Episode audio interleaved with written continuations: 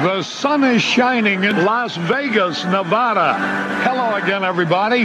This is Harry Caray. That's the most asinine marketing I've ever heard of.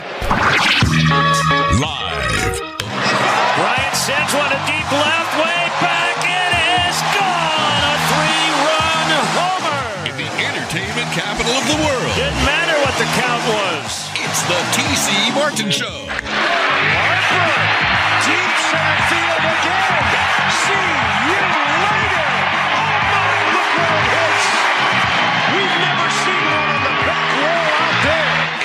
To get your daily prescription from the doctor. Oh my goodness. That's the longest home run to center field we have seen in this ballpark. TC Martin.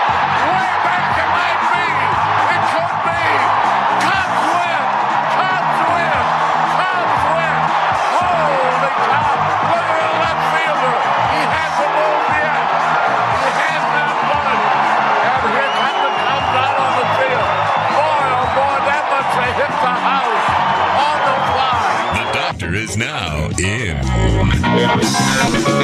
Well, we're one day away from opening day, Major League Baseball. Ah, yes, can hardly wait. And then the final four days away.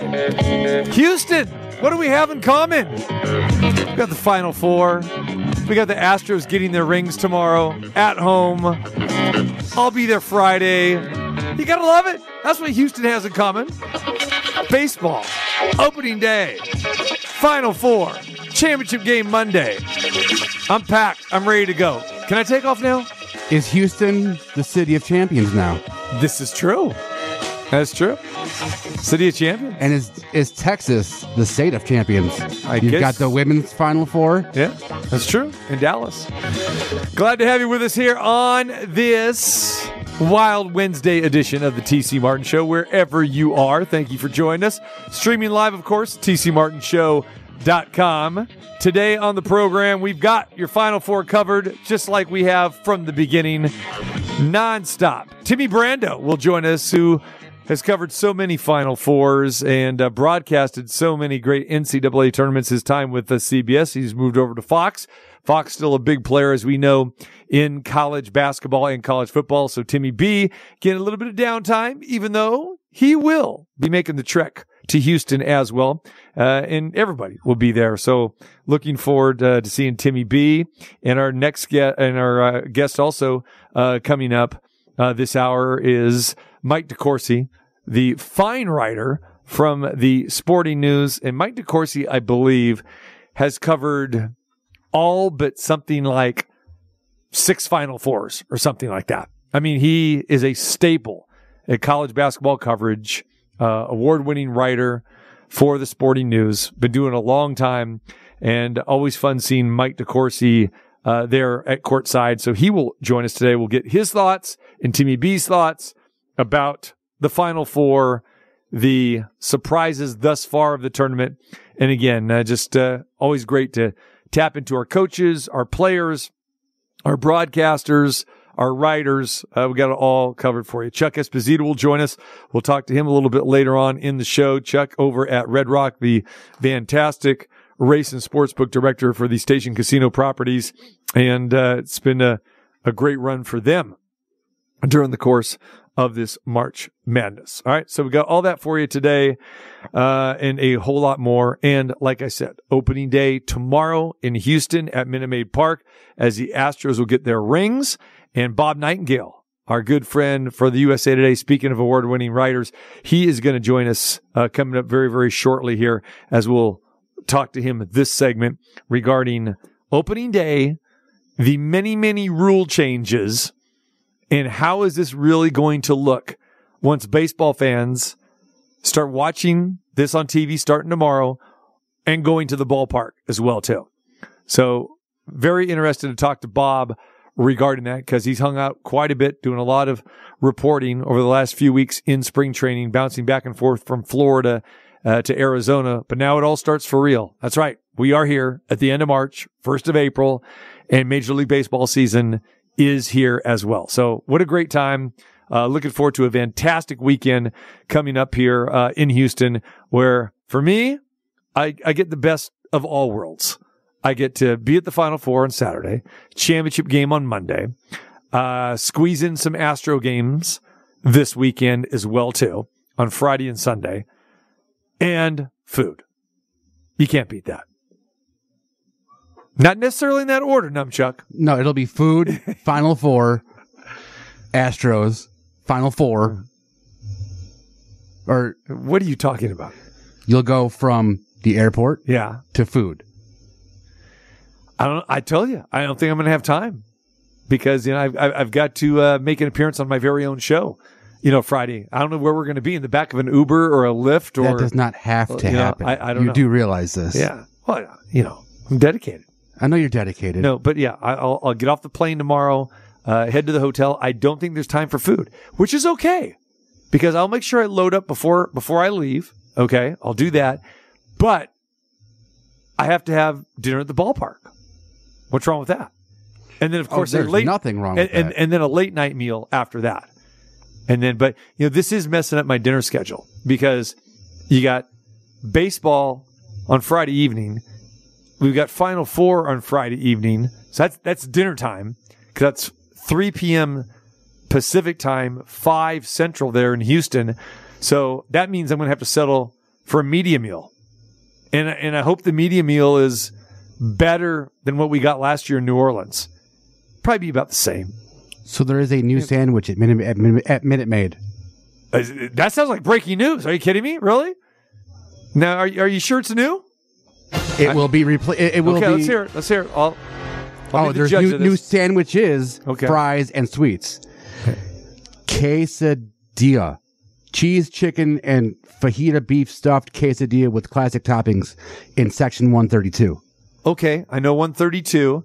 Um, I know exactly where. So that is new. I wonder if that's replacing. No, because that's around section 122.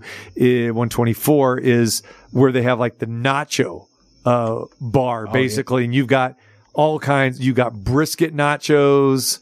You got pork, uh, shrimp. Uh, that was was pretty detailed. I think I took some pictures of that last time, even though I didn't eat it. But they have all these display Yeah. models out there. I think I took some pictures uh, of that.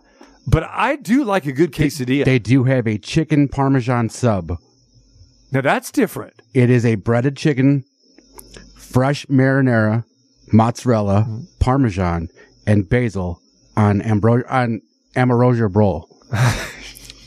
Available at La, at La Stella's Tetter? Tettatora? What is that? T-A Traditora? Ch- Trinitaur. Section 420? Yeah, that's. I don't go to 420. I know you don't. It's too. That's- that, that, that's that's way that's up there. That's too. That's too. That's less bougie bougie for Yeah. you. And they they do have a rib joint that's up there, upper deck, around the right field foul pole. And one of my first trips to Houston to Minute Maid Park, I made that trek just because I wanted to taste the ribs, and they were pretty good. I think I got a pulled pork sandwich up there, and it's one of the barbecue places in and around Houston. There's a couple of new bars. Yeah. Sections 109, 126, 106, and a fruit cart in section 129. Really, I'm close to 129. Really, A fruit cart. Now that I like because you know I'm a fruit guy. That's- yeah. As, as we well know, I'm a fruit guy. That is good. So the Astros have made some changes here, and they should. I mean, they should have. I'm not going to say that their their food options are bad because they're not. They're they're not at all. But when you have an owner in Jim Crane who right across the street has two fantastic restaurants, you would think that okay, you'd have some of these delicacies within the park right there. And Minute Maid Park does have some good stuff. Now, they do have the hot dog, as you well know, and it's the Nolan Ryan beef, Yep. which I do like. And you know, Nolan has his own cattle ranch out there, the Astro legend, one of the greatest baseball pitchers of all time. So their dogs are good. Um, the the nachos are, like I said, they they get a little bougie, you know, with that stuff. But no, I I, I do like the food options at Minute. Maybe not as much as I like it. Maybe at some other parks. So it sounds like you've given me some very good options for dinner Friday night. There you go. The chicken. Where where do I find the chicken? 420. That's I you gotta- have I to gotta go, to 420. You got to go to four. No, I would go to 420 for that before the game. Go walk up before game, get it. I might give that a shot. That fruit cart's got me going though. That, that's good. That's something you can just the That- whole game. Oh yeah, yeah. That that's a fifth inning thing. yeah. That's a fifth inning thing because you know I'm I'm a creature of habit, so I have to have my dog or that meal, you know, right before the national anthem, right before it. That's why I got to have it. So good stuff. Yeah. So we're looking forward to that. It uh, is going to be a lot of fun, and again, uh, there will be plenty of pictures that will be posted. Uh, for my uh, trip uh, to Houston, but uh, yes, the the Astros fresh off of their World Series victory, and um, it's going to be a busy weekend there because NRG Stadium and Minute Maid Park they're about 15 minutes apart. So you got the downtown area, you got the convention center. I know, um, again, a lot of people are staying downtown by the convention area, and again, these novices like TJ Reeves are panicking, you know, thinking that they need to get to the stadium, you know, two hours in advance, or they're going to miss opening tip off. That's nonsense. You Not- know, you know, they Houston does have a good idea, and when you put in stadiums, you usually have infrastructure with the roadways and this that. They know what they're doing. I mean, Reeves act, acts like you're driving down a dirt road and these guys have like no clue. Why do you think they have it there? And they've had these major events in Houston many times. It's not that bad. I'm telling you. It's like you've been there before. Yes. You know, Yes. it's not your first rodeo. Exactly. That's what I'm trying to say. So there you have it. All right. Um, yeah, we'll talk some baseball today. We'll talk Final Four, that and a whole lot more uh, coming your way. And then uh, remember the schedule once again for this week. Uh, Scott Spritzer and Marco D'Angelo will be in for me on Friday at the Westgate Las Vegas inside the uh, Superbook. So they will be co-hosting, and uh, they'll have some great guests on tap as well. Of course, uh, John Murray will be joining them as well too, the executive director of the Superbook. Uh, on tomorrow's show, uh, Jay Kornegay will be joining me as uh, we'll get his thoughts where the money is moving and going in relationship to uh, the Final Four games on Saturday and the futures liability that uh, the Superbook has uh, as well too. So we've got all that going. So remember, that's the schedule for Friday. Uh, Monday, uh, we'll be doing the show from Houston. So we look forward to that. And then uh, Tuesday will be a travel day for me. So we'll be back here on, uh, on Wednesday. So yeah, looking forward to a uh, very good week uh, ahead, especially in Houston and bringing you all that coverage and continuing on with our, our great guests and, and all that. All right. Um, some news today coming out of uh, the NFL from a, a gambling perspective here that the NFL, you know, the owners' meetings are going on as we speak here uh, in Phoenix, Arizona, and what is uh, the transpiring is that the NFL has okayed the uh, sports books to be operating inside four venues. So for the Washington Commanders, the Arizona Cardinals, the New York Jets, and the New York Giants. Now, they have books that are either in their stadium or adjacent to it. And uh, they're totally fine with, you know, gaming uh, being done in those venues. Now, in the Commanders stadium, still is difficult to say that, the Commanders. Um, they actually have a sports book in the actual stadium. Same thing at State Farm Stadium in Arizona. They have it in the stadium. Now, at the Meadowlands where the Jets and the Giants play, it's adjacent, but it's right there in the parking lot that you can go and you can make your wagers there. Um, but the NFL said that uh, with states having gambling, having sports betting, that uh, they are open to having more of these venues having sports books inside them. Now, the big question was, well, what about Allegiant Stadium?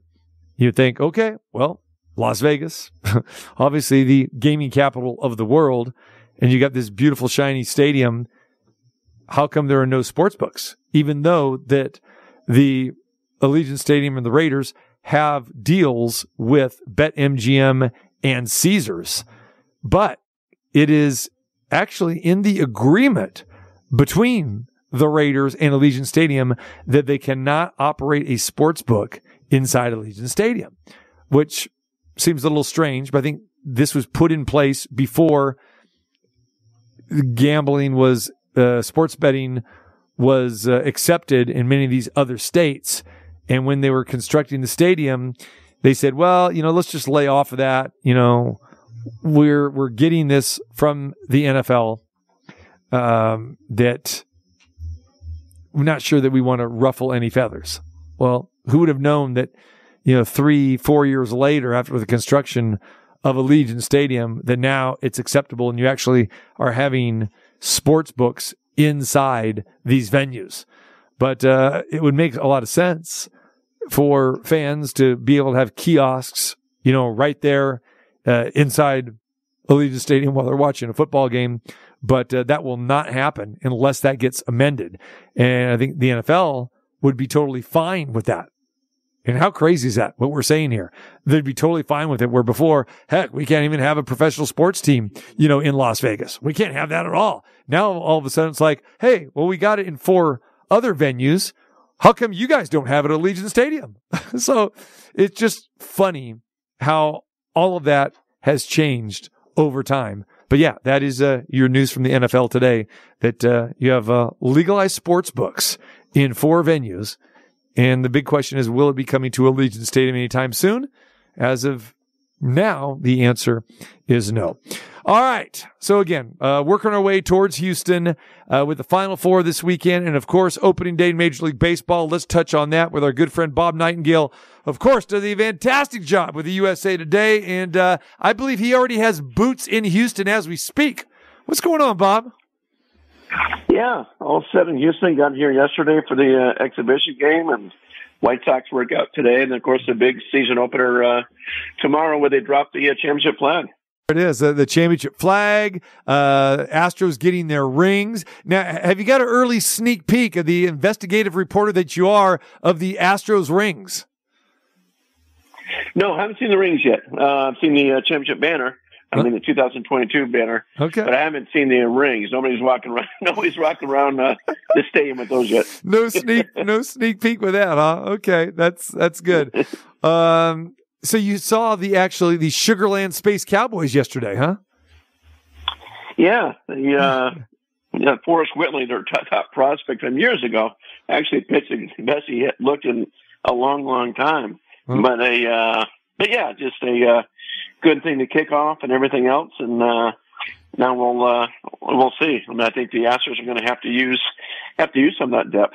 Yeah, yeah. I'm curious. So, I mean, how was the crowd for that when you you're playing your minor league team? And I thought it was kind of cool that the Astros went to Sugar Land and they they played at their home park on Monday, and then the uh, the Sugar Land team gets to actually play at Minute Maid Park. And did, uh, did did Dusty put out like an A lineup for the first two or three innings, or is is, is he resting guys? Because pretty much, I mean, the, the Sugar Land team are a, a lot of the guys that were in spring training down in Florida with the Astros, right? Yeah, so they uh, no, they played uh, uh, two, three at bats. You know, got to the sixth inning, and uh, yeah, all set to go. Of course, they had the day off today, Mhm. And uh, you know they're already. I mean, obviously they wish they had all two. They wish they had Michael Brantley. Uh, they'll, go, they'll go with what they got. Should be a uh, a fun a uh, fun AL West uh, race. You know, it's like Dusty and the uh, GM Dana Brown said. All the teams in the AL West have gotten better, and they're all uh, a more confident team as well. Yeah, no, no question about that. And when you look at the AL West, I mean, I know Seattle's going to be kind of a sexy pick, and uh, I know our, our, good friend Chris Bosio had uh, called me last night. Uh, Bob, you'll get a kick out of this, and he goes, "Hey, if uh, if I send you some money, I, I'd like uh, like you to put some money on the Angels for me to win it all." And I go, "What?" I go, hey, hey, you're the pitching coach. You're the pitcher.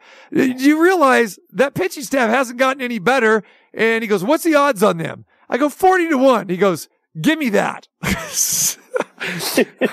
said, uh, Boz, if you want to send me the money, I'll go ahead and put it down. But uh, uh, can you believe that? The, the and they're this is kind of a popular pick, Bob. That that people are thinking that the Angels, you know, they're not winning that division. Okay, maybe could they sneak in as a wild card? But yeah, you got Ohtani, you got Trout, but you've had Ohtani and Trout for years now, and and the Angels still haven't been above five hundred. Yeah, exactly. I don't know why people jumping on board. And they are a deeper team when you talk to uh, you know uh, GMs and scouts and stuff like that. A deeper team. They've always had the talent, but never a uh, you know never really put together. We'll see. I mean, Anthony Rendon's got to stay healthy for once, and a lot of things have got to go right for them to sneak in as a wild card team. You know, I can't see any way they win the division. You know, but could they surprise them and make the playoffs? Yeah, they could. Bob Nightengale joins us, USA Today. He is in Houston. Get ready for opening day uh, tomorrow. Okay, Bob, the new rules. We got to talk about it. All right. So the pitch clock. Um, you've been to spring training. You've seen uh, this in action. What does it look like? What does it feel like uh, during these spring training games? Yeah, it's uh, been pretty smooth. I mean, the game pace is good. Uh, some of the games in spring training actually went too fast. It's like, wow, you know, some of these fans want to sit in the sun, you know, take their shirts off and grab a few pops. And uh, before you know it, you know, they're standing in the concession line and the, game, the game's over. uh, so, yeah. So, but yeah, it went, it went smooth and uh, it doesn't seem out of place or anything like that. Uh, it just takes a lot of the dead time away. So it should work. My only real question is come uh, late September, particularly the playoffs, as you saw in the WBC, do you really want a pitch clock involved? You know, don't, don't you want to have the momentum build, guys catch their breath, you know, that sort of thing. Was there any talk about just utilizing this for the regular season and just, okay, when it comes time to postseason, let's go back uh, to to normal because of the the exact thing that you said. I mean, again, you're talking about you know, I don't think anybody who's watching that really minds and they understand that okay, these pitchers or these hitters they might need that that extra time. Yeah, I mean, there was talk about when the players like, oh man, the postseason, you know, really. But then at the WBC, I can't tell you how many people say, man, I miss I miss the pitch clock. These games are great, but they're so long, Hmm. and uh, it came up time and time again, uh, even from some you know, baseball players, former baseball players said, man, I miss the pitch clock. I want these games to go quicker. I don't want them to last four hours. So that's why I, you'll still have a pitch clock in the postseason, but maybe they'll relax the rules a little bit. So, how are the players and managers reacting to this during spring training? Uh, been pretty smooth. You know, I'm sure people have got some found some loopholes that they're saving for the season, particularly in the running game, that sort of thing. Uh, pitchers can, you know, have said, "Yeah, I can play some games here, hold the ball, uh, deliver it when I want." You know, maybe I'll take a uh, an automatic strike here at 0-2. That way, I can hold the ball for 30 seconds. They have no idea when the ball's coming. You know, that sort of thing. So I'm, I think we'll see some game, gamesmanship for sure. Yeah, I was going to ask you that. You know, are there ways to maybe circumvent this, like you know, a batter getting in the box or a pitcher wanting more time to gather his thoughts. Uh, You just figure there are going to be things of that nature that are are going to be played out, like you said, via gamesmanship. Yeah, there will be, and they, uh, uh, yeah, we'll see. I'm sure guys like Buck Showalter have figured things out. Like, I can do this. Some veteran pitchers like Scherzer and Verlander will say, "Okay, I, I got him right here." But I think we'll, t- you know, I think we'll see more pitchers than we think take that automatic uh, ball and say, "You know what? I'd rather uh, take my time here and then, uh, you know, get a ball rather than." Hurry up and throw some lousy pitch, and the guy's hitting the ball over the fence. So we know that uh, we have they have now outlawed the shift, so to speak, right? No more three infielders on one side. What what is the take on that? And again, I, I would imagine there's probably some ways to circumvent that as well too. Yeah, I mean now you can. Um, you saw the Red Sox do it against Joey Gallo. Uh, you know, brought in an extra outfielder, played him in short right field. You still had a you still had a shift, but just two outfielders. So we'll see that. I don't think the shift will have uh, that big a effect on offense. Uh, we didn't see it in the minor leagues. We really didn't see it in spring training. So uh, yeah, I think it'll help some of the left-handed hitters, but I don't. I don't think a ton because even though you know you you don't can't have a uh, shift, you can still you know put a guy you know where you want him at second base and the, have the first baseman move over you know how you want that sort of thing.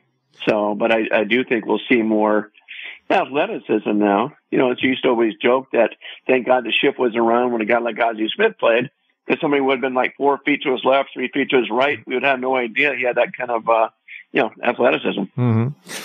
You know, it's it's funny because Major League Baseball they want to speed up the game. They want to, you know, do all of these things and granted it's shaved off 25 26 minutes during these spring training games and we saw that uh, in the minor leagues last year, but when you look at the numbers so far, Bob, during spring training here, uh, eliminating the shift, they want to increase the batting average, increase runs and all this other kind of stuff.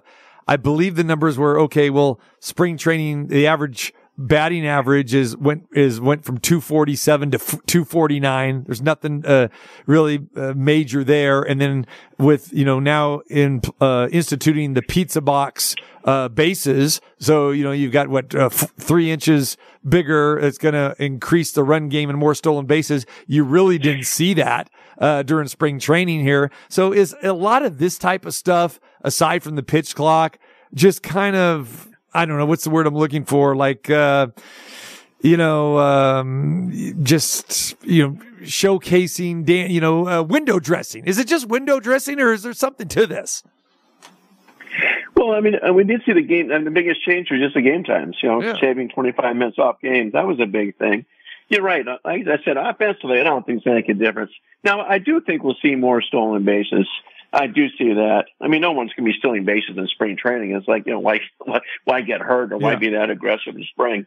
So I, I do think we'll see more stolen bases. But uh, offensive wise, you know, I don't think we're going to start seeing, you know, batting averages going 10 points. I don't think we're going to see, you know, Joey Gallo turn to Tony Gwynn, anything like that. Who have you got a chance to see this spring? Um, pretty much every, everybody in the Cactus League, and then of course all the uh, uh, the players in the, in the WBC. So you saw quite a bit, and uh, yeah, there's teams like people sleep on. I mean, I like I like Cleveland Guardians a lot. You know, nice young athletic team. It's been very interesting to see uh, what they do. I think people are kind of sleep on them. When you talk about Bosio putting up money down, it's like okay, I was going to put my money down on somebody. Yeah, it might be might be the Guardians. and I know you uh, visited Terry Francona. I read your your article regarding him. Uh, Terry Francona's had a pretty rough spring, huh? Yeah, I mean, at least now he's finally healthy. I mean, he, I mean, he, he did have a rough spring, yeah, with the with the tooth, um, losing his car keys, and everything else. But at least finally, the guy is healthy and showing some energy. So I mean, he's the type of guy that can laugh things off. A great guy, obviously a Hall of Fame manager. So we'll see what happens. Uh, uh, you know, a lot of a lot of people, you know, root for uh, Cleveland just because of Francona, and the reason you know people root for Houston because of Dusty Baker, you know, that sort of thing. But you know, people people would love to see Cleveland, you know, win a World Series after 75 years. It's been a long time. Yeah. All right, Bob. Uh, who do you got? Yeah, let's go division uh, by division. Let's start in the American League. Uh, tell us who you like and why. Yeah, American League, I'm going I'm go Cleveland. Uh, youngest team in baseball last year, great young pitching staff. Now they just lost Tristan McKenzie. That's a uh, a a big blow for for a couple of months. Uh, that's no reason why they can't do repeats in the AL Central. You know, uh, AL East. I'll take I'll take Toronto to win the East. You know, with the uh, Tampa Bay Rays and Yankees as a wild card team, and same thing in the West. I'll take Houston to win the division again, and Seattle. So really, the I like the six same six teams as as a year ago Yeah. uh, in the American League. You know, nationally, I think it might be the same thing too. I still think Atlanta's the cream of the crop in the uh, AL East. I think Phillies are right behind them. I think the Mets are a little overrated. I think the Mets will finish third in that division.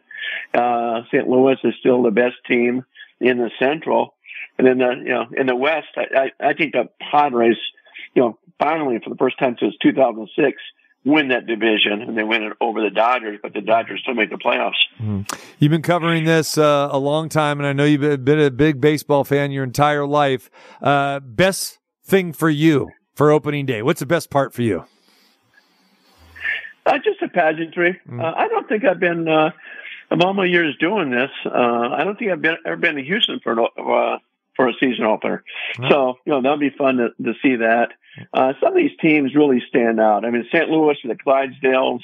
that's awesome. Uh, Fenway Park, Yankee Stadium, uh, you know, are terrific. Uh, you know, some of these places are just special that, that they really do it right. And of course, you know, Cincinnati with all its tradition, you know, back when Cincinnati had the only, and they had the season opener, everybody else played the next day. So, you know, this is the first time since 1968 all uh, every team will be playing on, on opening day the same uh, same day. Yeah, that is fantastic. All right, we can hardly wait to to see opening day and the opening weekend uh, games. Baseball is back. The rules are going to uh, challenge us, I think, a little bit in the beginning, but like we've talked about before, I think over time we everyone is going to get used to this. But uh, you know, looking forward to it, my friend. So hopefully, again, our our paths cross. I know that you're in Houston. Uh, you know, for the next few days. Uh, hopefully, uh, you hang around long enough, uh, where I can get a chance to see you because, uh, yeah, I'll be at, uh, at Minute Maid myself on, on Friday and uh, probably Sunday and then squeeze in the final four. I mean, you're getting out of town, like you said before, uh, b- before the big crowds come. Yeah, it's strange here. Uh, I mean, uh, ran a few people that are involved in the tournament says it's the worst ticket sales of all time for the Final Four. There's Yeah. so little interest in, in town. Uh, they can't get they can't get people to come to the games. The ticket prices are plummeting. Uh, the women's games now are five times the price.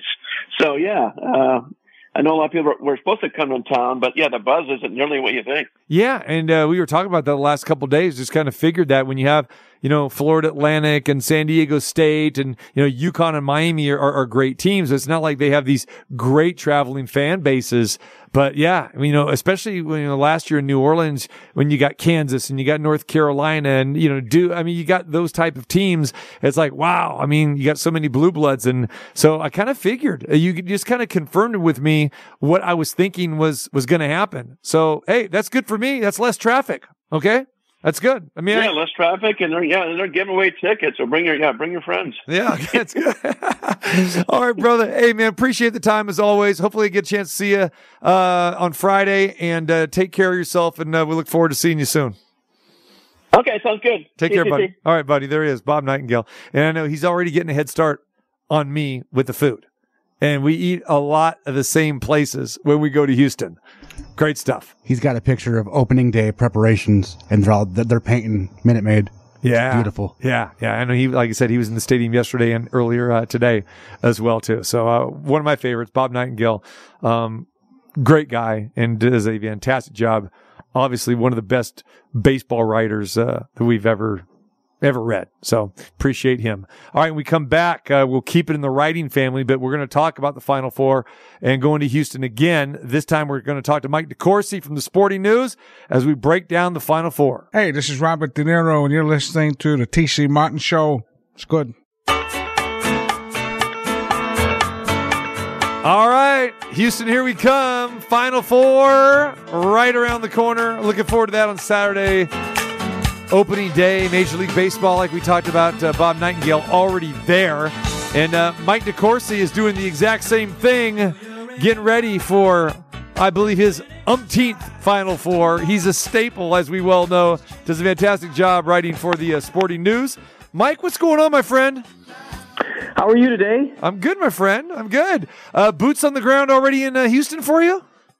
I am here, yes. All right. Very nice. Very nice. Uh, so you heard me mention, I mean, you are a staple at these Final Fours. What is the exact number uh, as we head into to this one for you, my friend? This is my 33rd covering. Uh, this is the 35th I've been to. But I was between jobs on one, and I had I was still covering high schools and had started covering college Uh, basketball on the second, and, and sat at the up uh, at the upper deck of the Superdome in 1987. Watched the Running Rebels play the Indiana Hoosiers in one of the great games in tournament history. there you go. and Yeah. and I, so I went up there last year when we were back in New Orleans, and I, I I took the escalator up and went to see what it looks like from up there. And it's a better view now because they've got video boards. Right. They didn't have them in 1987. Uh, speaking of which, so I had some people asking me about, you know, tickets and everything. And they go, Hey, uh, you know, I can, I can get in there for under a hundred bucks for like 85 bucks. And I go, well, look at what section that is. And then, uh, they said, Oh, that's like section 626. I go, Uh, 626, you're about a mile away. And uh, the only way you're going to be watching that game is either binoculars or looking at the video boards. And they go, Oh, really? I, I will say, I will say, first of all, uh, that without la- they did have like a really bad. It was like looking at an Atari game from back in the seventies. That they did have a board. It just was impossible to see anything Right. back in '87. But I will say, I learned a lot about basketball from watching from that angle because you saw everything. You saw the whole court and watching Bob Knight's offense develop in you know in being able to see the whole thing. Uh, I did learn a lot, and I would recommend the, the Final Four experience to anyone. Um, my my I, I'm not the biggest uh, Final Four in Houston fan. Uh, it doesn't have quite the downtown experience that you'll get in San Antonio or Indy or New Orleans, uh, or when it ever comes to Vegas, uh, I guess. right. Uh, so it, it it has it it has its up, it has its upsides, but uh, but it, I would the Final Four experience itself is worth it, even if even if you have to re- resort to watching the video board, or if you choose to try to try. You, you can see. You just have to train yourself a little bit to know what looks like a basket and what doesn't. right. and you're right. I mean, we were totally spoiled last year in New Orleans with all of those food options and the restaurants and the bars. And again, you know, uh, Bourbon Street and even, you know, by where the Superdome is, uh, you know, easy getting around and, and walking to the hotel and that sort of thing. So Houston, a little bit more challenging. Um, I, I know the city pretty well because, you know, I go there quite a bit for baseball. But uh, again, I have not been to NRG Stadium to watch the Texans because obviously who would do that, right?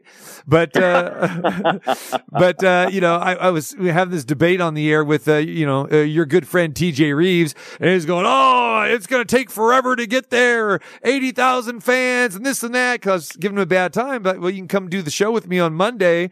And like he wanted to cut out an hour early. I go, dude, I go, by the time I get off the air, we got two hours to get there. You're going to be fine. Relax. And now that I'm hearing that, you know, this is a pre- pretty easy ticket to get, uh, for fans, you know, but I said, this isn't Houston's first rodeo. They, they got this thing figured out. They got a, a pretty decent infrastructure. So yeah, it's not going to take two hours to get 15 minutes, you know, in, in a car or a Lyft or, or especially with the, you know, uh, the metro rail there in Houston. Wouldn't you agree with that there, Mike? Well, I hope so. That's what they're telling us now. They aren't providing um, uh, entrance transportation to get to the stadium. Yeah. You got to jump on the on the on the rail. So we'll see how that goes. I've not ever been on their uh, light rail system. Uh, they, in the past, I've I've done the uh, the the media shuttle thing, but that they are they will be shuttling us back because the metro rail might not run as long as we work. Right. Uh, but uh, but uh, on the way out, I got to find out how it is. So I, I will I will know better in a few days. I, I'm I'm hopeful. I want you to be the guinea pig, but before I make my way out there Saturday, Mike, uh, so you- need to report back to me. You better, you better get out to that stadium and, and test it out, you know, in the next day or two. I, I have two days. I got to get out there, so we'll see how it goes. Mike DeCourcy joins us, covers college basketball for the Sporting News, going to his 33rd Final Four. Uh, looking forward to it. All right, Mike. So uh, when you look at this tournament, what has been, there's been so many, you know, surprises and shockers. Uh, very little has gone as expected here. I don't know what your bracket looks like, but, uh, what is the biggest surprise for you so far in the tournament? Well, I was really close to having two teams in the Final Four, and in this in this uh, particular season, I would have considered that a masterful triumph. But uh, the Texas Longhorns did not hold up in the final ten minutes against Miami, and so I only have one. I did have UConn here. Uh, no, I, I I had Florida Atlantic. No, I didn't. Yeah, right. I, I did. I did have UConn. Uh, I, you know, I think probably the, they're they're on the on the plus side. I think there have been some phenomenal games, and it and it centers around Markquis Nowell. I think watching him uh, in this tournament, I got to see him in person against Kentucky, and he was phenomenal. And then on television against Michigan State, and he might have even been better. It, he was just phenomenal in both games, and was quite good in for the first 30, 35 minutes of the Florida Atlantic game, but that that game didn't end as well. But I think what he brought to the tournament was exactly what it needs. It would have been nice to have it here. A, a little bit of star power wouldn't have hurt this Final Four. It doesn't have much, It does have UConn uh, with uh, with Adama Sanogo, who's an All Big East player. Uh, that doesn't hurt. Uh, uh, they, they they're looking at uh, you know not as many NBA draft picks here as you ordinarily would have. You're looking at not as many big names as you ordinarily would have. We I we I I collaborated with one of my colleagues at Sporting News. This is the first time in 25 years that there hasn't been a a, a Sporting News All American, first, second, or third team in the Final Four. The first time in 25 years that not one. Wow. And we had six in 2011. Uh, multiple members of the Baylor and, and Gonzaga teams, and then uh, uh, one player from Houston as well. Uh, but this this one has none. I, that's that's amazing to me. I, I I knew we were getting in that direction when Drew Timme was facing his regional final. I knew that we were there was a possibility we'd be out of All Americans if they lost, but I did not know uh, that uh, that it was going that that was the only time it had happened. Uh, so I did some research on that. And I kept going back and back and back, and I'm like, oh my goodness, the, the I could only go as far as '98 because that was when we joined our we were we were promoted to uh, the sporting news the sporting news promoted to the NCAA consensus. Uh, four teams uh, are are, bl- are blended into the consensus All America put together by the NCAA, and we're one of them. And prior to that, we were not, and so the records aren't as easily found. It could be it's even been even longer than that. Yeah, and it's funny that you bring that up. That's a great stat because you know we know that there this is the first time ever in the history we haven't had a, a number one, two, or three seed uh, get there. But then you know to put in the perspective of not having the star power, you know, with any All Americans, that really kind of puts a you know tells you you know where this th- this tournament is at. And I don't know who we blame. We blame the transfer portal. We blame parity. Uh, and that's, it's, you know, it's, it's actually a good thing, I guess, to, to say, you know, instead of use the word blame that, you know, to say parity is, is, is a very good thing. But it seems like the common denominator with these teams, and usually is the case, I think you'd agree, Mike, is that you have older teams here. And, you know, when you look at like San Diego State, who has seven seniors and you got an average age of, of like, you know, 22, almost 23 years old. I mean, that really helps. Even Florida Atlantic. I mean, we see that, you know, with these teams, but, um, you know, as we know, I mean, and I think that's kind of a breath of fresh air, maybe for a lot of fans that you're not having the Kentuckys or the Dukes that we had, you know, a decade ago of the one and duns. Yeah, I think that it's it's more than just uh, experience, though. It's it's the extra year of experience.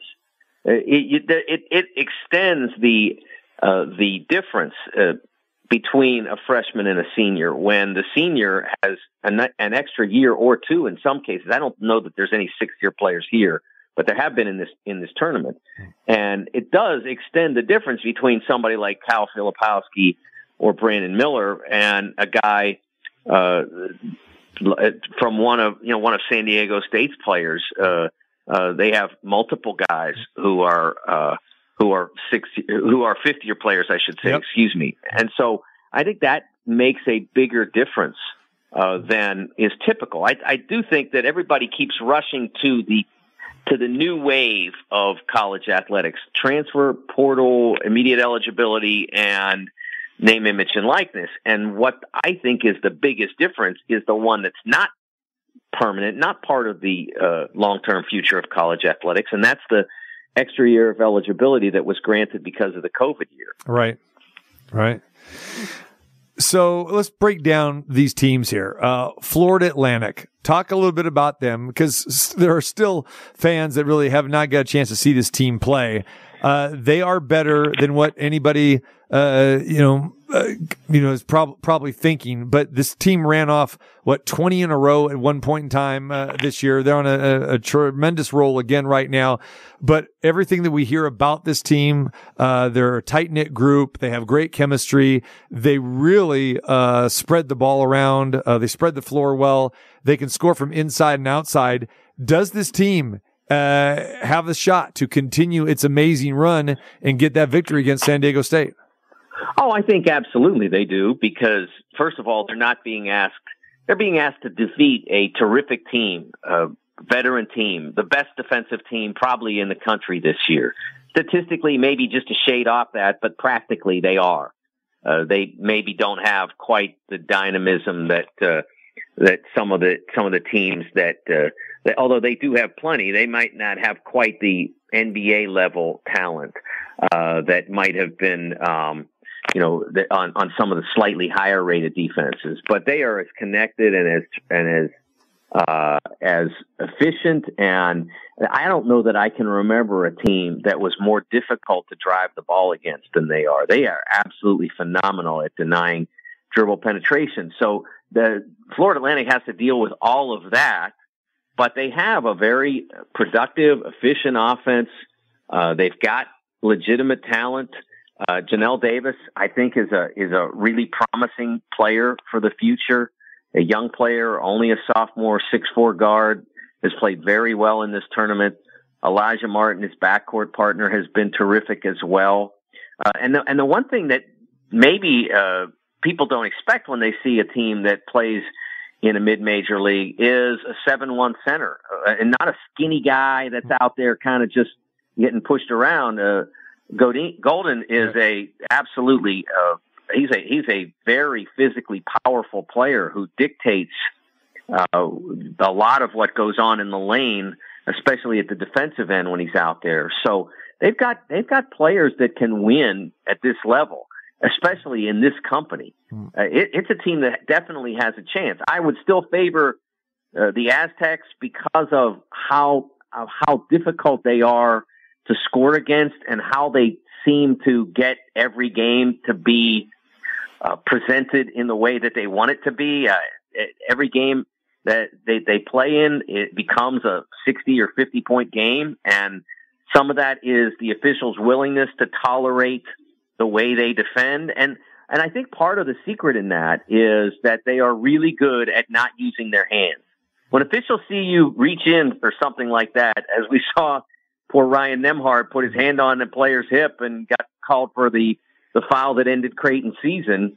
Uh, if you can, if you can move players without using your hands, the refs are often going to allow it to allow you to be more physical, and that's what's happened with the Aztecs. Yeah, you're right. You know, we get a chance to see San Diego State here uh, quite often. You know, being from the Mountain West Conference, uh, I think what people forget, Mike, is that going back to 2020, uh, and we didn't have a tournament because of the pandemic. This team very easily could have been a number one seed that year. And I know that they felt like, wow, we got this, you know, season taken away because if you remember, I mean, that team was was tall. They had length. Uh, they had scoring. They had everything and they were having a phenomenal year and they legitimately could have been a number one overall seed. So this shouldn't be too much of a surprise just a few years later that this program with Brian Dutcher started by Steve Fisher is, is, is here where they are right now. And they haven't had the toughest path, but man, uh, th- this team is, has been good for a long, long time. You know, I think the difference between that team and this team, though, is Malachi Flynn. They had a legit pro. Yes. He was an All American. Mm-hmm. Uh, he was he was not a. I don't think he was taken the first round, but he's still in the league now and uh, and still doing well. Uh, so I think that's the difference that this team doesn't have that level of talent. But I do think it's compelling, uh, very interesting that when that tournament didn't happen in 2020, and they they probably were not going to be a one seed because they'd lost that buzzer beater to Utah State uh, in the Mountain West Right. Championship game there Yep. in Vegas. Uh, they probably lost their one seed that night, but they still were going to be definitely a two and have a legit shot to make it to Atlanta that year. And then it, I I think when Dayton, what which was going to be on the one line, uh, if they didn't falter in their conference tournament, uh, there was a feeling about Dayton that that was like a once in a generation team for them, that they missed that window and they would, might never get that there again. And I don't know, we had that conversation about San Diego State, but there had to be a feeling among Aztecs fans, boy, are we ever going to get that chance again? When we had All American point guard, a terrific player, a pro. We had size and length and youth and and are we ever going to get that chance again? And here they are. It's really cool. Three years later, a, a lot of a lot of things happened because of that that season going away, that tournament going away. That wouldn't have happened to coaches and teams and players uh, if they'd been able to play in March. Uh, but this is one that's kind of being restored, and I'm really happy about that. All right. Uh, UConn, Miami, Mike, who do you like and why? Yeah, I, I, I like UConn for the whole thing. They're the, because they're, they're the one team that's here that looks like an NCAA champion. Right. If you go back over the last 35 years, every single team had a first round pick. Every single one, uh, go, dating back to 1987. Well, 1987 was the last time we didn't have that. And all we had that year was Steve Alford and Bob Knight. As Steve's been one of the 30 greatest players in the history of college basketball. Bob might be the best coach ever, technically anyway, uh, from a X and O standpoint. Uh, and then you have, uh, th- then you have the fact that, uh, they have size in the middle. That's a prerequisite most years. You don't get small teams winning it like Miami, although it's hard to call Norchad Omier small. He's, he is only six, seven. You don't, haven't seen that since 79. Uh, and then you have the offensive and defensive efficiency that we were talking about before with KenPom. Uh, and you, you, other than UConn in 2014, every single team that's won the championship has been top 20 in offensive and defense of efficiency over a full season. Every single one. So, uh, they're the only ones that fit any of those. All, and they certainly fit all of them. Yep. Uh, so that's, that's who should win this thing, but it's not going to be easy. Especially with uh, Miami's guard play. Uh, those guys are fantastic. Uh, you know, with Wong and company, those uh, it, it, it's it is compelling, and I think a lot of people, and we've get we've seen this before, as you well know, that sometimes you know you get one, the second semifinal of the night. You know, people are thinking, well, that should be the championship game, and you know, I think that's what we're going to be thinking on Saturday night as well too. We'd like to see these two teams maybe meet in the final. I- I'll be honest with you. I think that if San Diego State played Miami, I think they'd win. That's, I don't know if that's maybe they will. Uh, Yeah. I, if they did, I think I'd pick SD State. I, I like that team a lot. I know uh, the difference between the Aztecs and everybody else who's played Miami to this point is that one, they can guard Miami to an extent, and two, they won't relent in the way that Texas did down the stretch. Texas forgot down the, final 10 minutes. You could score on Miami. Um, you know, grab a ball. We can go score on Miami. That, that's, that's the way it is. I mean, they're 105th, I think, in defense. And they and they Ken did Palm. and they You- and they did it for about thirty five minutes too. You know, But as the game tightened, yeah. then all of a sudden they started to think it. And that was where the problem was. They forgot. Just keep doing what we're doing. We're going to get buckets. And if they make some, that's okay because we're up 10. Mm-hmm. And it won't, you know, but they forgot mm-hmm. that they, for, they, for, they let the pressure of the game get to them. Mm-hmm. And they forgot that you can score on these guys. And that's what, that's what the difference was. I don't think, I don't think the Aztecs would forget their, their you know, their advantage Yeah. at that end. And I don't think they'll ever relent on defense. Yeah, they know what their identity is. Uh, Mike DeCourcy, great job. The Sporting News, go check out his stuff at uh, sportingnews.com. Mike, appreciate the time as always. Looking forward to seeing you in Houston, my friend. So hopefully, uh, I'll look forward to it. we'll definitely catch up. Thanks, buddy. Appreciate Take it. care. All right, there he is, Mike DeCourcy. All right, we come back. Timmy B, Tim Brando. Oh, yes. He's got March Madness just written all over his face. Chuck Esposito is going to join us next hour as well, too, from the sportsbook side. Wild Wednesday edition, Final Four style.